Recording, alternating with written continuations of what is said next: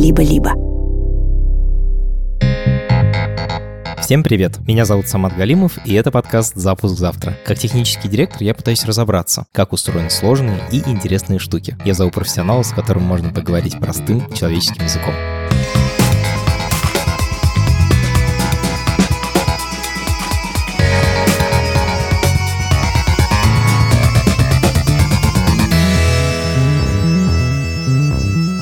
Наш сегодняшний гость — генеральный директор компании JetBrains. Вы наверняка слышали это название, потому что JetBrains выпускает одни из самых популярных инструментов для разработки программ. И суперпопулярный язык Kotlin тоже родом из этой компании. Максим работает в JetBrains уже больше 20 лет и рассказал нам, как компания появилась, как у нее получилось сделать одни из самых популярных инструментов для разработчиков и как искусственный интеллект поменяет работу программиста. Это подкаст студии «Либо-либо». И сделали мы его совместно с сервисом онлайн-образования Яндекс Практикум. У Практикума есть курсы по разработке, по анализу данных и по английскому языку. Но сегодня я хочу вам рассказать о курсах по языку Go. Язык Go появился совсем недавно, всего 14 лет назад. И разработали его создатели того самого знаменитого языка C. Они работали в Гугле и попытались сделать язык, который максимально учтет все проблемы, которые есть в промышленной разработке при работе в больших компаниях с большими программами. У них все получилось. Язык Go очень популярный язык промышленной разработки. И он стремительно набирает аудиторию. Программисты на Go в большом спросе. Если вы хотите изучить этот язык с нуля, то у Яндекс Практикума есть специальный курс. Он сделан специально для тех, для кого Go будет первым языком программирования. После него можно найти работу джуна. А для тех, кто уже умеет программировать на Go, есть продвинутый курс, где можно прокачать свои навыки. Ссылка на все курсы в описании к этому эпизоду. Привет, меня зовут Максим Шафиров. В данный момент я работаю CEO в компании JetBrains. JetBrains известен благодаря тому, что делает инструменты для программистов. Так. Именно у вас создали, например, язык программирования Kotlin. Да. Вашими средами разработки пользуются миллионы программистов по всему миру. Я хочу с тобой обсудить, как все это начиналось. Вот типа 2000 год. Да. Часть моих слушателей вообще только родилась. Можешь описать контекст, что происходит в мире? Кто занимается программированием? Есть ли гиганты вроде Яндекса и Гугла? Что там вообще происходит? Google только зарождался. У Гугла был один продукт, поисковая строка. Не было почты, не было карт, ну уж точно не было андроида, ничего этого не было. Google был супер э, инновационной компанией, которая дисраптила рынок поисковых систем. Чуваки Альтависта, Яху на тот момент еще пытались сопротивляться, но кажется, что-то про будущее уже понимали. Microsoft был на коне, он всегда на коне, кроме редких моментов. Что еще было в 2000 году? Только что закончился дотком кризис. Помните, что такое дотком кризис, да? Это когда всякая да, да, компания... конечно, ну, в смысле, это когда, прибавив .com в конце названия своей компании, можно было повысить ее оценку в несколько десятков раз. Фондовый рынок очень сильно раздулся, а когда оказалось, что все эти новоявленные интернет-компании не приносят никаких денег, все с треском схлопнулось. В общем, очень похоже на крипту. Вот, то есть это период, наверное, конца первой романтизации. Сейчас интернет все заполнит, и достаточно просто сделать себе страничку, и этого достаточно присутствия в интернете, и появление компаний, которые делают сервисы. И вот три программиста основали JetBrains. Расскажи, как это было? Смотри, JetBrains основали три программиста из Санкт-Петербурга. Валентин Кипятков, Сергей Дмитриев, Евгений Беляев. Но основали они его в Праге. Потому что они в тот момент в Праге работали на предыдущую компанию, которая называлась Together Soft. Это, кстати, очень запутанная история. Да, и многие спрашивают, у JetBrains российская компания, не российская? Нет, не российская. Слушай, а я все время думаю, что основали в Питере, а потом, значит, типа быстренько юрлицо перекинули. Нет, нет, нет, нет. Честно, честно, абсолютно честно, справедливо, был наоборот. Вот, потом он, конечно же, довольно быстро, уже в 2001, по-моему, году появился офис в Петербурге, потому что следующие сотрудники нанимались там. Это правда, да. Наверное, там можно еще сказать, чем они занимались в компании Together Soft. Не знаю, помнит ли кто-нибудь аббревиатуру UML в 2023 году? Да, конечно. Unified Modeling Language. Это была такая мечта, что ли, что программировать сложно. Языки программирования — это не для всех, и тут нужно осваивать какие-то навыки, а вот картинки рисовать точно все умеют.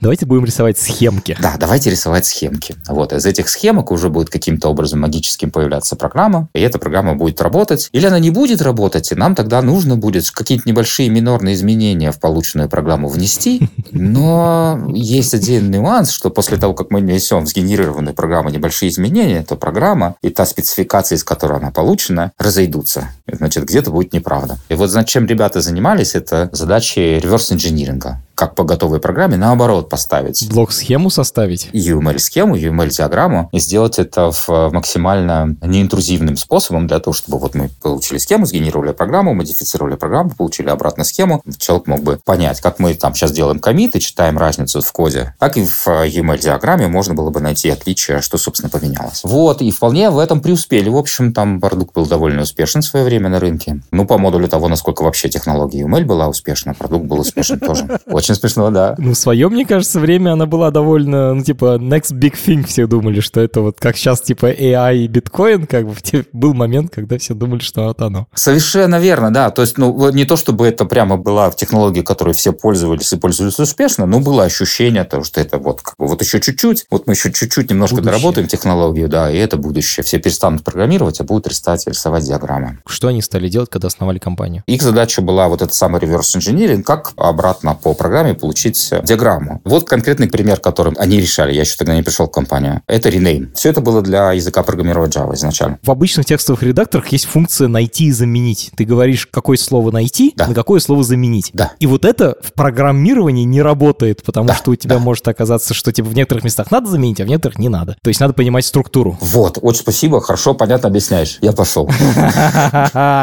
Слушай, нет, давай, только все только Ну хорошо, так побарахтаемся. А что, погоди, такой, такого инструмента до них не было, Не было.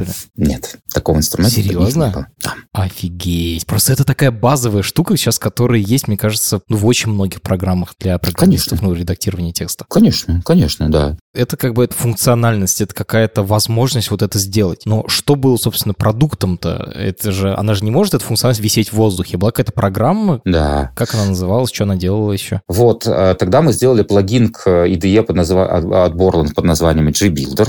Не знаю, кто их сейчас помнит, но некоторые люди, наверное, помнят. Borland. Тогда этим продуктом пользовались все программисты на Java в основном, ну, за редкими исключениями. К ней можно было писать плагины, экстеншены, и вот этот плагин назывался Renamer и предоставлял функции функции ренейма. Офигенно. Слушай, тут надо пояснить, что это была среда разработки, да? Правильно я все формулирую? Borland Builder, да, это среда разработки. Но это не наш продукт. Первый продукт компании JetBrains, который просуществовал где-то года полтора, наверное, он просто был плагином к другому продукту, продукту другой компании. Ага. Тут надо, наверное, пояснить, что такое среда разработки. Это как текстовый редактор, типа Word, он для того, чтобы тексты писать, да. а среда разработки то же самое, только для программистов, чтобы писать программы. И вот у этой популярной среди разработки разработке для Java была возможность плагинов, да. то есть возможность самому запрограммировать и после этого подключить к ним модули. Да. И ребята, по сути, сделали модуль для этой среды, который позволял как раз переименовывать вещи. Да, все так. Одна простая функция. Кто им пользовался? Это были, типа, условно, большие компании или частные разработчики? Можешь как-то картину и дать? такие, и такие. Вот у меня сейчас точных данных прям не могу сказать, сколько таких, сколько таких. Но я помню, что несколько крупных компаний такой инструмент купило, потому что потребность была супер насущной. Ага. Как его восприняли? Там была какая-то обратная связь? Ну, типа, все все так сразу буф, обвалили сервер, пошли качать? Или это был какой-то постепенный? То есть там есть какая-то история за этим? Это был постепенная раскрутка. И да, с точки зрения успешности бизнеса, кажется, что ключевой компонент – это возможность слушать то, что люди говорят, и очень быстро вносить изменения. А еще был секретный компонент, да, для нас именно, что все продукты, которые мы в JetBrains сделали, ну, почти, мы же сами используем, являемся первыми непосредственными их пользователями. Мы же продукты для программистов делаем, мы программисты.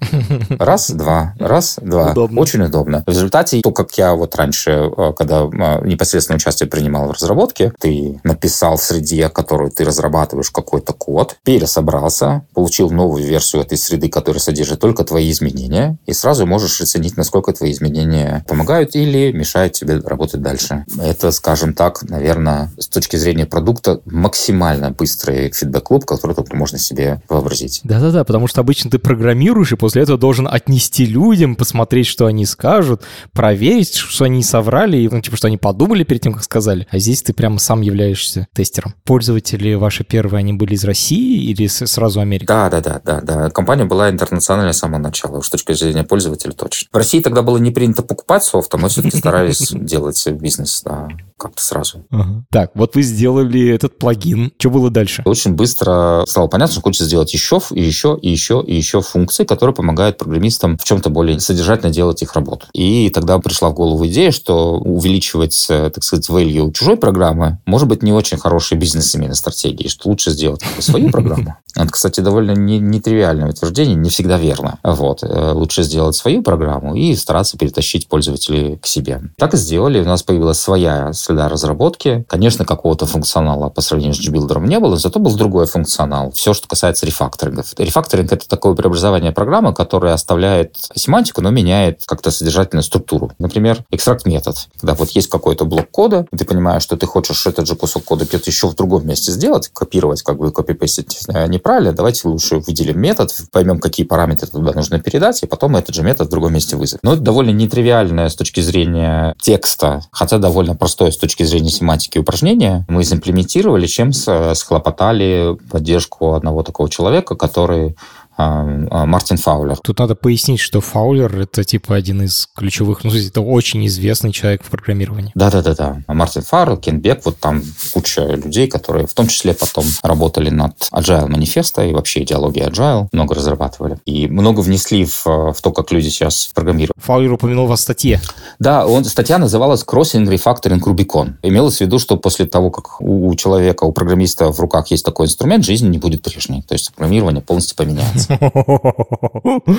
Офигеть. Да, да, вот да. это как бы реклама. Для не совершенно неизвестной какой-то компании с совершенно новым тулом это была реклама, которая кардинально повлияла на нас и внутри, и снаружи. Нас стали знать, использовать, но при этом ощущение внутри того, что, о, ребята, кажется, мы делаем действительно какой-то очень важный людям вещь, помогло двигаться быстрее, лучше и что там, выше, сильнее, да, вот. Слушай, а кроме Фаулера еще были такие моменты, когда оно прям выстрелило? Там дальше было несколько моментов кризисных, которые очень сильно меня поменяли производную скорость роста, негативно скорость роста поменял конкурент. То есть буквально через три года или даже два после того, как мы, значит, выпустили это дело на рынок, пришла компания IBM, на тот момент самая могущественная софтверная компания в мире. Конечно, да. Вот. Сейчас-то, может быть, даже не все ну, слышали, наверное, конечно, ну, да. знаешь, да. про нее мало слышали, про нее мало хайпа сейчас, но она все равно, даже сейчас она остается, типа, 20 лет умирает, все никак не помрет. А тогда да. она еще была вполне себе. Да-да-да, наверное, это про хороший ассессмент. Вот, они тогда сказали, что они вложатся в разработку open конкурента наша программа.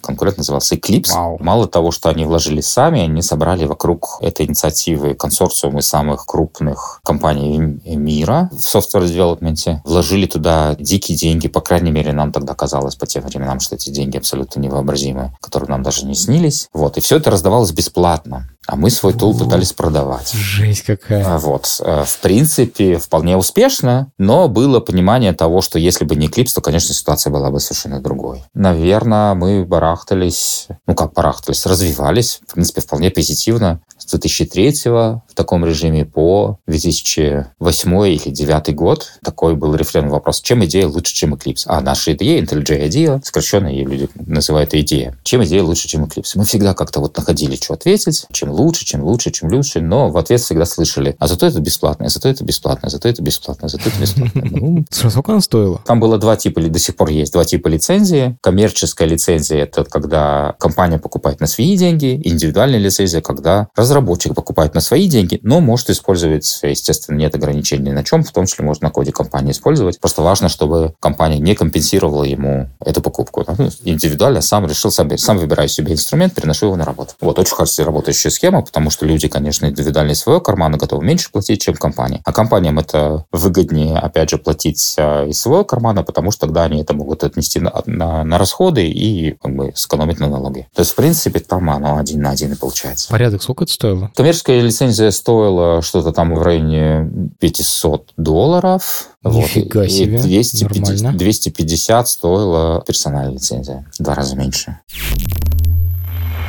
Дорогие друзья, в ноябре у нас вышел эпизод про 3D-движки, как создают вселенные в видеоиграх. И завтра, в пятницу, у нас уходит бонусный эпизод продолжение разговора с Денисом Ишмухаметовым. Там мы говорим об индустрии видеоигр и как стать разработчиком игр. Слушайте наши бонусные эпизоды в Телеграме или на Apple подкастах. Все ссылки в описании.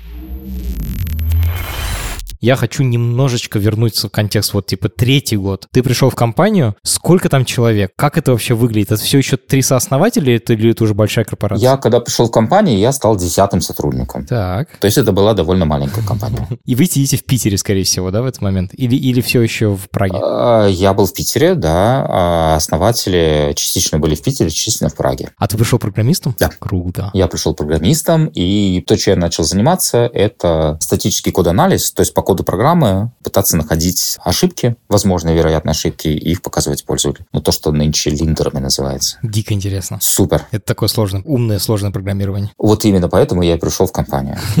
Да, потому что я занимался тоже умным и сложным программированием в предыдущей компании, но, кажется, недостаточно челленджем. А тут была какая-то задача, которая... Но она звучит прям как математическая такая, типа, настоящая. Так и есть, потому что я, чтобы ее решить, я достал статью какого-то года там про алгебраические решетки и data flow анализ, и ее там штудировал.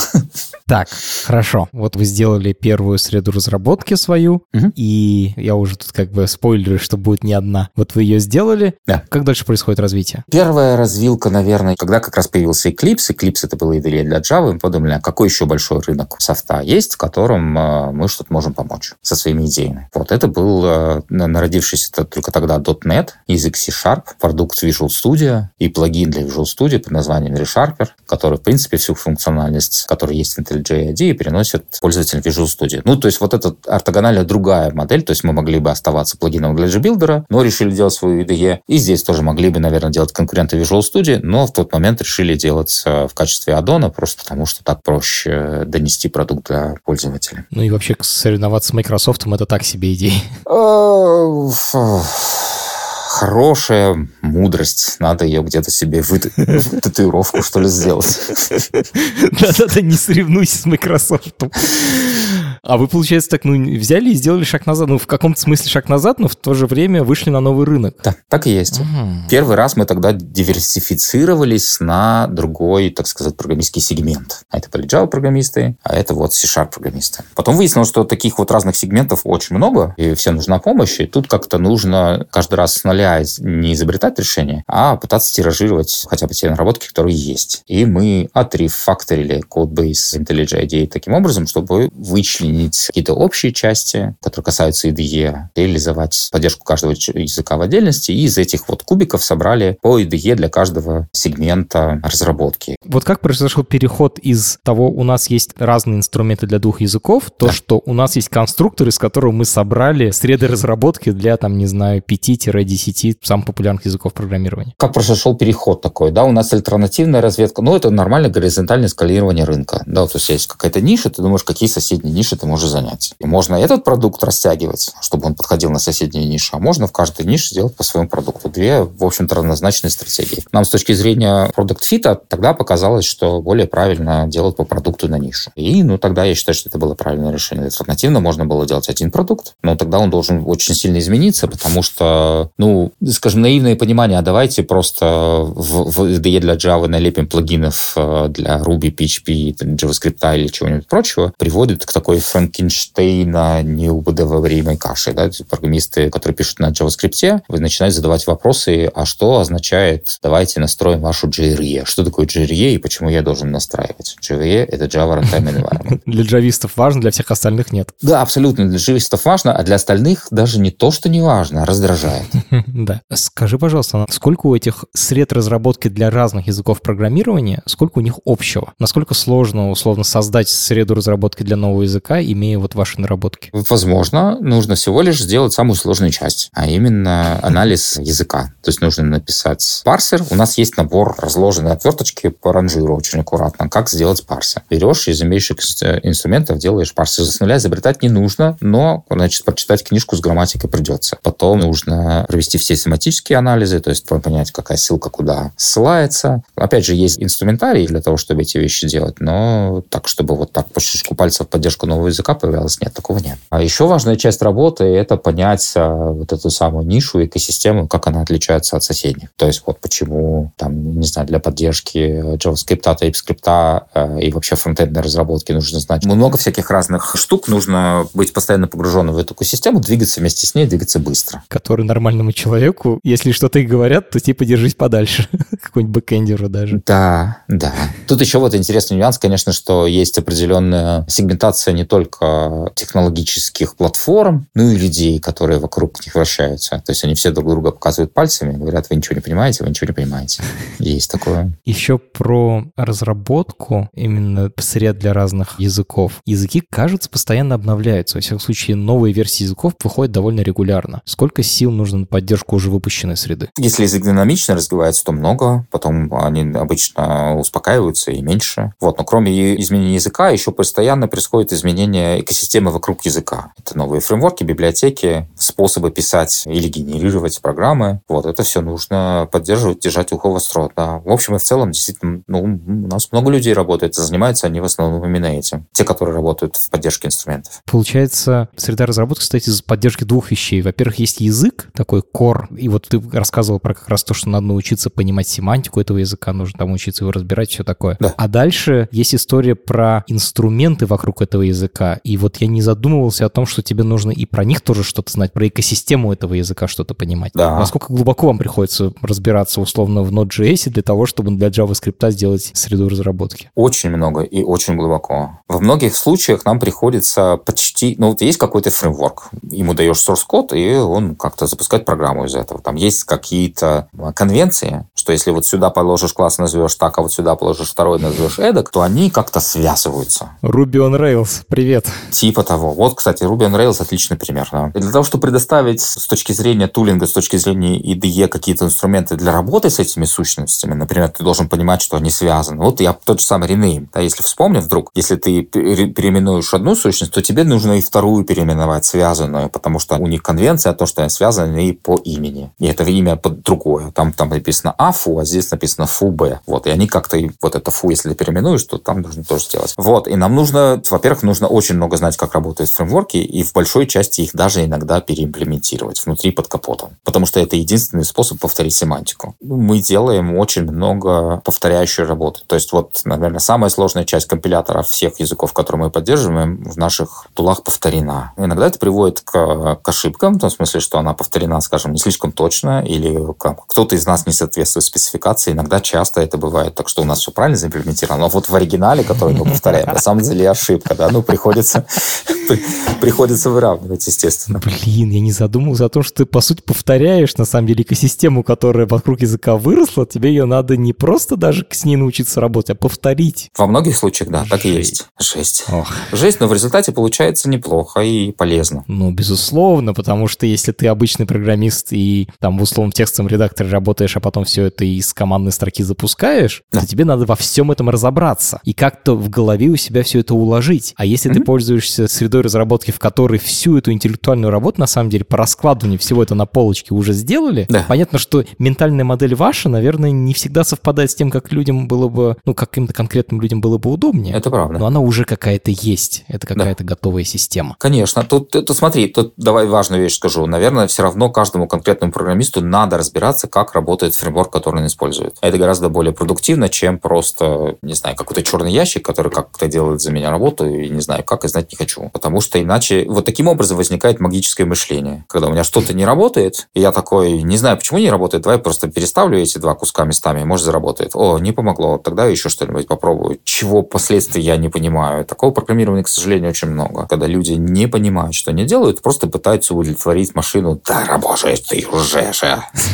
Вот, мне домой пора. Отлично. В чем отличие вашей среды разработки от других сред? Ну, на примере PyCharm. Вообще, какие есть конкуренты? Может, даже с этого начать? Да, конкурент, конечно, есть. Называется VS Code, Visual Studio Code от компании Microsoft. Это наш главный конкурент сейчас. Он технически находится немножко в другой категории, потому что они себя называют редактором, как раз а мы называем себя интегрированными средами разработки. Ну, надо пояснить, что из коробки VS Code на самом деле это редактор, но дальше у него есть очень богатая система плагинов, можно подключить да. там столько всего, что оно станет вполне себе средой разработки. Разработки. Да, совершенно верно. Так же, как и с Eclipse, ситуация с VS Code такая, что идеология его — это максимальная расширяемость и максимальная открытость с точки зрения того, что экстеншены могут делать кто угодно. Наши инструменты в основном, а, наоборот, другую идеологию используют. Не то, что мы запрещаем писать плагины, мы, наоборот, очень поощряем писать плагины для нас. Есть Parkin Marketplace, и там плагинов очень-очень-очень много, но основная функциональность, которая потребуется 90% разработчиков вот определенной ниши, как Python, например, мы считаем, что должна быть включена в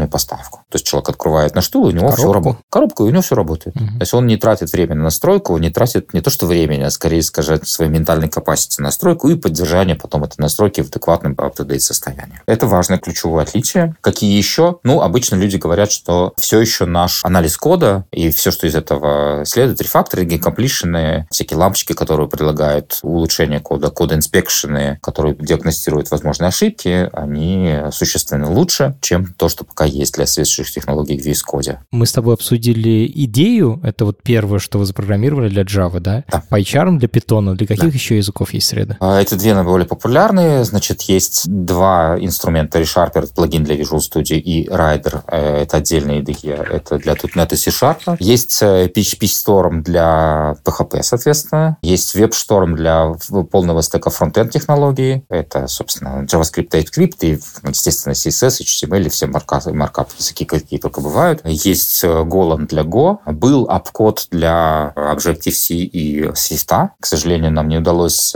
сделать его достаточно популярным продуктом, потому что экосистема Apple очень закрытая. На основании нашего же стека компания Google сделала Android Studio. Это идея для Java и Kotlin в контексте Android разработки. То есть все Android-приложения пишутся в ней. RubyMine для Ruby. И кажется, все. Хотя, конечно, будет очень обидно, если я что-нибудь забыл.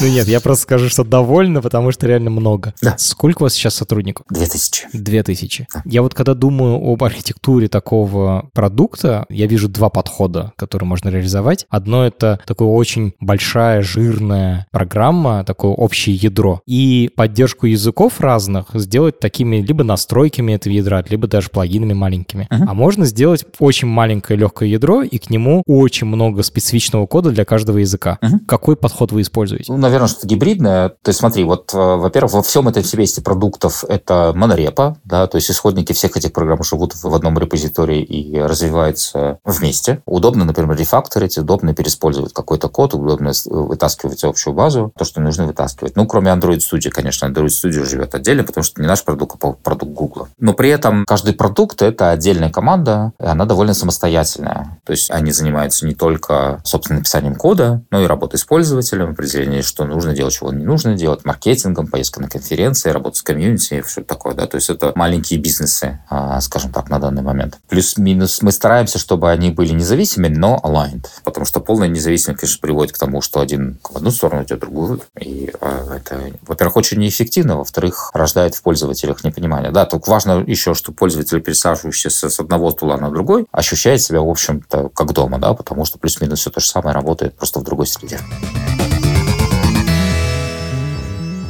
Давай про бабки прямо отдельно поговорим, про бизнес-часть. Давай. Можешь рассказать про то, откуда основатели взяли деньги для развития компании? Там было очень немного денег, и это личное накопление одного из фаундеров. Окей, то есть это такой бутстрапинг. Да, абсолютно, бутстрапинг, да. Они сами на свои деньги и дальше. Да. Угу. Сейчас будет вопрос, он прямо дудевский, но я наберусь смелости и задам. А сколько вы сейчас зарабатываете? Ну так, за 600 миллионов в этом году. Ревеню. А расскажи, как вы зарабатываете? На лицензиях. Потому что, мне кажется, до сих пор есть такое вот ощущение, что программистов, ну, то есть вы делаете инструменты только для программистов. Да. Программируют, мне кажется, довольно мало людей на планете. Ну, в смысле, типа, большинство людей не являются программистами. Как да. на этом можно нормально заработать? Нет, ну попробуйте математику посчитать. Просто, скажем, программистов оценочно от 30 до 40 миллионов человек. Во всем мире? Да. Нифига себе, как мало. Ну, с другой стороны, как бы огромный рынок, но вообще людей там 9 миллиардов, кажется, или сколько. Да, программистов среди них мало, и, кажется, есть потребность больше. Ну, пока не есть, пока мы до ИА не добрались. Качественные инструменты нужны, потому что они кардинально увеличивают увеличивает продуктивность. Поэтому, когда люди понимают, что инструмент качественный, ну, увеличивает их продуктивность, они, конечно, готовы за него платить. Я думаю, что как-то так, довольно просто. Вот, а еще важно, да, что не только люди готовы платить, но компании готовы в это инвестировать. И очень-очень-очень много готовы инвестировать. Я считаю, что мы, наверное, оставляем много денег на столе, смогли бы больше зарабатывать с тех же самых пользователей. Расскажи, пожалуйста, большинство программистов, которые пользуются вашими программами, они сами купили или им компания купила? По ревеню я могу сказать, что где-то в районе 10% ревеню исходят от персональщиков и 90% от э, компаний. Но, учитывая, что коммерческая лицензия в два раза дороже, то, наверное, можно сказать, ну, типа 20 на 80. Но, тем не менее, это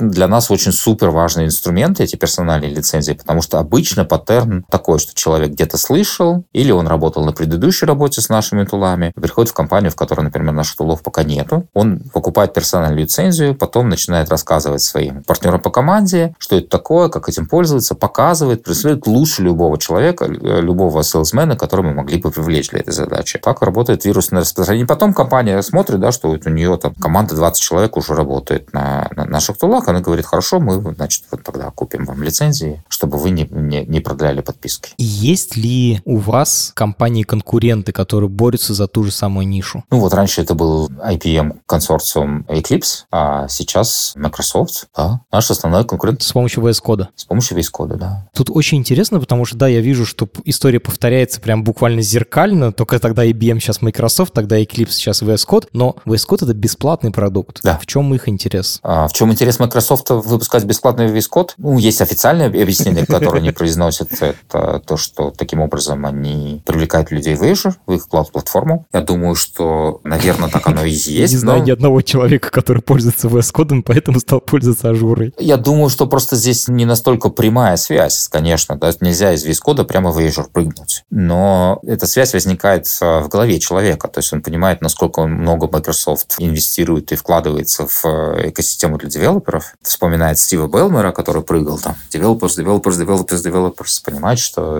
это важно для компании, они туда будут инвестировать. Он вспоминает Microsoft, Microsoft, Microsoft, Microsoft. И, возможно, в какой-то момент, в каком-то месте возникает решение. Давайте попробуем Azure. Удивительно. Получается, ваш основной конкурент — это компания, которая делает бесплатный продукт. И так, как я уже говорил, было всю нашу историю. Жесть вообще. Так, у вас еще есть школа программирования JetBrains Academy. Да. Образованием вам зачем заниматься? Зачем заниматься образованием? Дело в том, что чем больше людей программируют, тем больше у них потребность наших инструментах. Поэтому нам выгодно, чтобы на свете было больше программирующих людей. Причем программирующих, наверное, как-то не, не копипасты с Stack Overflow, а понимающих, что они делают, как работают вещи, как это все взаимосвязано. То есть, ну, это тоже, в общем, такой с надеждой на рост собственного рынка. Ну, и еще есть мнение, что, в принципе, это тех рынок, вещь, которая сама по себе может, могут быть какие-то деньги. Успехи у нас на пока в смысле денег скромные, а в смысле привлечения, кажется, неплохие. Харите оттуда студентов? Нет, студентов мы из другого места харим. В смысле, у нас еще есть большая образовательная программа работы с университетами. Мы читаем лекции, наши сотрудники читают лекции в университетах и привлекаем студентов на стажировки. И это хороший работающий инструмент для харинга, это правда, да. Причем в России это было, конечно, прям очень сильно масштабные программы. А когда мы из России ушли, то мы сделали а, две программы в Европе. Одна университет в Бремени и еще университет в Пафосе,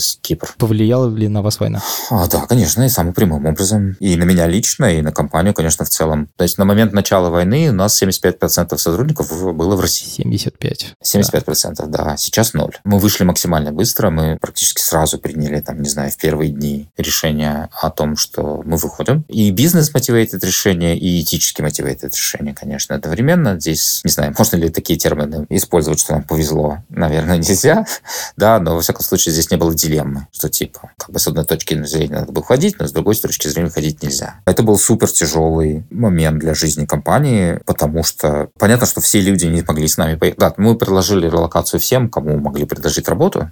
Конечно, поехать смогли не все, но много. И прощаться с тем, кто решил остаться, было очень тяжело, а, но необходимо. У нас была релокация в Мюнхен, Берлин, Амстердам. В Прагу мы релацировать никого не смогли, хотя у нас там есть а, возможности, потому что чехи перестали давать какие-либо визы э, людям с русским паспортом. Мы открыли три новых локации. Кипр, Сербия и Армения. Вот, пытаемся их сейчас развивать. Круто. 800 семей перевезли. 800. Слушай, я слышал байк, не знаю насчет, насчет байки, но какая-то компания купила прям чартерные самолеты и вывозила самолетами. Это были вы? Смотри, вот прямо во время Fred med. Сразу непосредственно того, когда началась война, нет, это были мы не мы, мы отправили всех сотрудников в отпуск. Сказали, что типа езжайте куда-нибудь, мы вам оплатим, типа там в курорт куда-нибудь. И многие воспользовались. А чартер мы заказывали, когда мобилизация началась. Потому что многие... А? Пиздец, ну как бы ты ожидаешь, что все типа такой... А потом как бы пришли, сюда постучали. Да-да, ну тут э, внутренне, конечно, очень многие были не согласны, несмотря на то, что они переехали, они не согласны, что это была правильная оценка рисков, вы тут все тут наводите тень на плетень и прочие другие вещи. Но на тот момент, когда объявили мобилизацию, уже переехавшие сотрудники были просто почему-то оказались в России в этот момент. По личным делам. Как это повлияло дальше? Ну, когда у тебя три четверти сотрудников переехали в другую страну, ну, конечно, не может не повлиять с точки зрения продуктивности. И я нашим людям очень благодарен за то, что они нашли в себе силы продолжать что-то делать. Хорошо. Окей. Продолжаете ли вы продавать свои продукты в России? Нет, нет. Мы продажи остановили вот прямо сразу. В течение месяца, кажется, просто закрывали те сделки, в которых уже были подписаны договора. Кроме этого, к сожалению, вот тут я должен сказать, к сожалению, мы прекращаем поддержку образовательных программ. То есть мы раньше раздавали бесплатные лицензии и, и студентам э, лично, и университетам. Вот в этом моменте есть, короче, санкционные ограничения. А санкции сформулированы довольно неточечно, и они нацелены на одно, как я понимаю, попадают под них другое, но закон есть закон, и как бы нам важно их э, соблюдать. В данном конкретном случае, например, есть в санкционных требованиях ограничения оказания функции поддержки. Здесь имеется в виду, конечно же, заложенные, в смысле заложенные, это крупные консалтинговые компании, которые консультируют бизнесы в, по тем или иным вопросам внутри. Но вообще, в принципе, консультации, любого рода консультации, обращение в службу поддержки, например, когда человек пишет, это консультация. И по букве закона мы ее не можем делать. И мы этого не делаем. Хотел бы я найти какое-то более элегантное решение? Хотел бы. Будем ли мы, как бы, в санкциям, закрывая глаза, что-то там продолжать помогать? Нет, не будем. Угу. Последний вопрос. Вызывают ли у вас проблемы российские корни основателей? Потому что я понимаю, что компания основана в Чехии, и вот это все, но все равно как бы все все понимают. И вот как это? Ну, бывает, да, бывает, возникает. Но не то, чтобы это прям какие-то существенные проблемы привносит. Как-то решаем. Есть какие-то люди, которые говорят, ну, там же россияне, поэтому мы не будем их покупать, потому что это угроза кибербезопасности. Ну, что ж с них возьмешь? Для них это угроза. Ничего страшного, бывает. А чем вы сейчас занимаетесь? В чем ваш главный фокус? Попробую объяснить так. Не знаю, как у тебя было. У меня в детстве, когда начал программировать, это было абсолютно космическое счастье от того, что ты получаешь как немедленно какой-то результат, на который очень можешь быстро влиять. Что-то сделал, оно заработало. Ты сделал еще что-то, и оно опять заработало. Это удовольствие, которое, в общем-то, редкая деятельность приносит. Хотя, ну, почему нет? Ну, есть креативные разные люди, они, от, они в этом и черпают источник вдохновения. Но жизнь современного программиста обложена таким количеством препятствий. Нужно изучать новые фреймворки, которые каждый раз разные. Нужно сталкиваться с проблемой, почему они не работают. Нужно проходить очень длинный компилятор, компилирует бесконечно. Деплой работает очень долго. Он падает, он крэшится, он флаки, он что-нибудь, да. И, в общем, ты делаешь какое-нибудь минорное изменение, а потом ждешь сутками, пока оно попадает куда-то, оно кому не приносит пользу. И мне кажется, что это корень проблемы, которую надо решать. И наш фокус заключается в том, что вот этот фидбэк луп in large уменьшать. Угу. Это, мне кажется, прямо такая цель. Миссия. Это миссия, да, это не цель, это миссия, потому что там часть проблем вообще бизнесовые, и мы вот, например, в своей компании 90% ускорения работы не за счет инструментов, а за счет того, что бизнес-процессы так выстроить, чтобы программисты могли быстро тестировать гипотезы. Но согласен, если вы сможете порезать ту часть, которую инструментально можно порезать, то вы просто спасете души. Окей. Что собираетесь делать-то, компания? Мы собираемся внедрять AI. Наверное, ленивый не О. собирается. Точнее так, мы уже вот скоро-скоро-скоро будет релиз, в котором очень интересные вещи выходят. И мне кажется, что это не инкрементальные, а парадигмальные изменения в том, как программисты работают. И мы только начинаем коробочку открывать возможности в этом месте. Из интересных вещей, которые э, мы сделали, которые, кажется, пока э, другие люди не сделали, это предоставление AI-ассистенту всей информации, которая доступна самому программисту на кольчико пальцев через наш инструмент. Вот сейчас можно пойти, условно, в чат GPT, скопипастить какой-то кусок кода, задать какой-то вопрос, получить какой-то ответ. Но при этом тот контекст, который видит чат GPT, это тот контекст, который ты туда скопипастил. Остальные 40 миллионов строчек кода, которые в твоем проекте есть, ему никак недоступны. Тут есть и технологическая проблема, то, что если 40 миллионов строчек туда положить, то оно в контекст не войдет. Так и экономическая проблема, что если при каждом запросе сначала отдавать 40 миллионов строчек кода, то это будет очень дорого. Угу. Вычислять просто. Да-да-да, да, инсерент сделать. Поэтому вот OpenAI помянем. Они придумали такую штуку.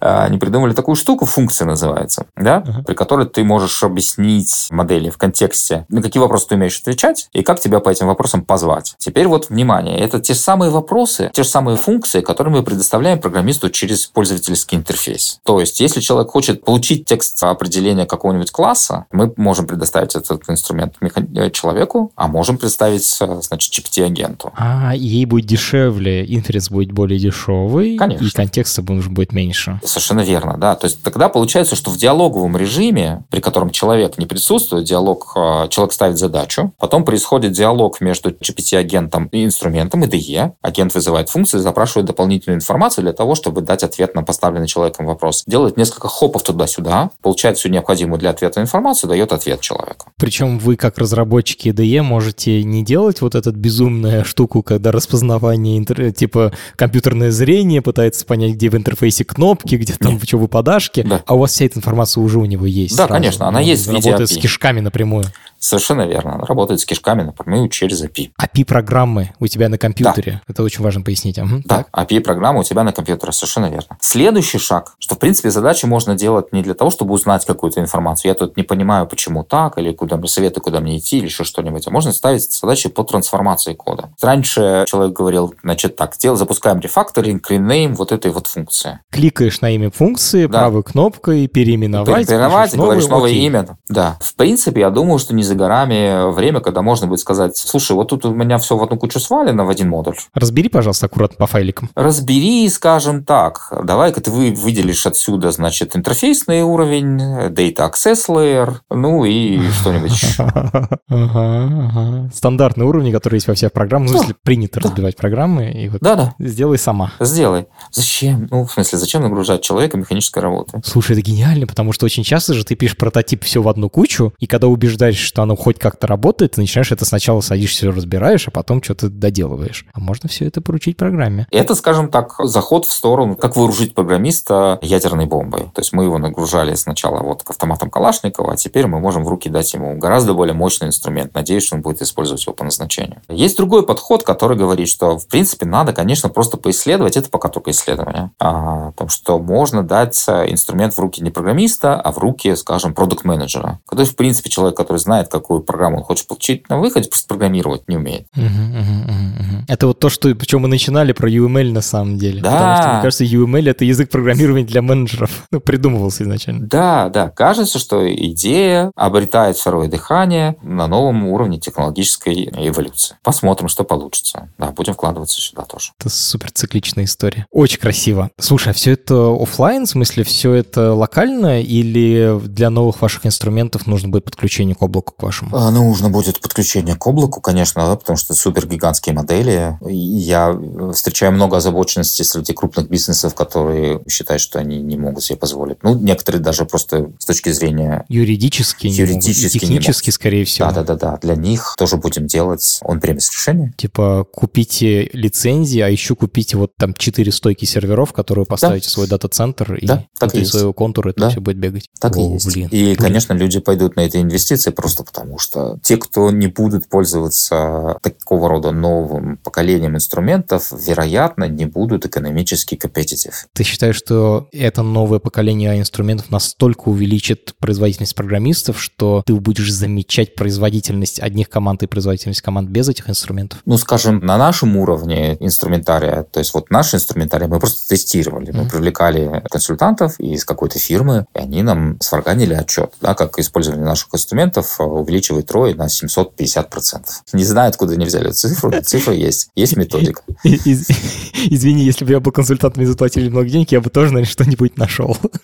Некоторый цинизм, ну, как бы... Справедливо. Нет, справедливо, конечно, справедливо. Нет, ну, тут спорить можно. Кажется, что интуитивно люди понимают, что хороший инструментарий увеличивает производительность труда. С этим спорить странно. Это одна из вещей. Мы у себя в компании всегда покупаем самые лучшие инструменты для своих программистов. Так что да, это понятная идея. Тут можно спорить об эффектах или, там, скажем, о том, когда эти эффекты возникают, о масштабе или там о сроках. Об этом можно спорить, конечно. О том, что, ну, что они работают, спорить даже странно. Максим, спасибо тебе огромное, что пришел. Спасибо, Сам. Супер интересный разговор, мне очень понравилось. Спасибо, мне тоже было интересно. thank you Это подкаст студии «Либо-либо». И сделали мы его совместно с сервисом онлайн-образования Яндекс Практику. Над подкастом работали редакторки Маша Агличева и Рита Берденникова, продюсеры Настя Медведева и Данил Остапов, звукорежиссер Юрий Шустицкий. За джингл спасибо Алексею Зеленскому.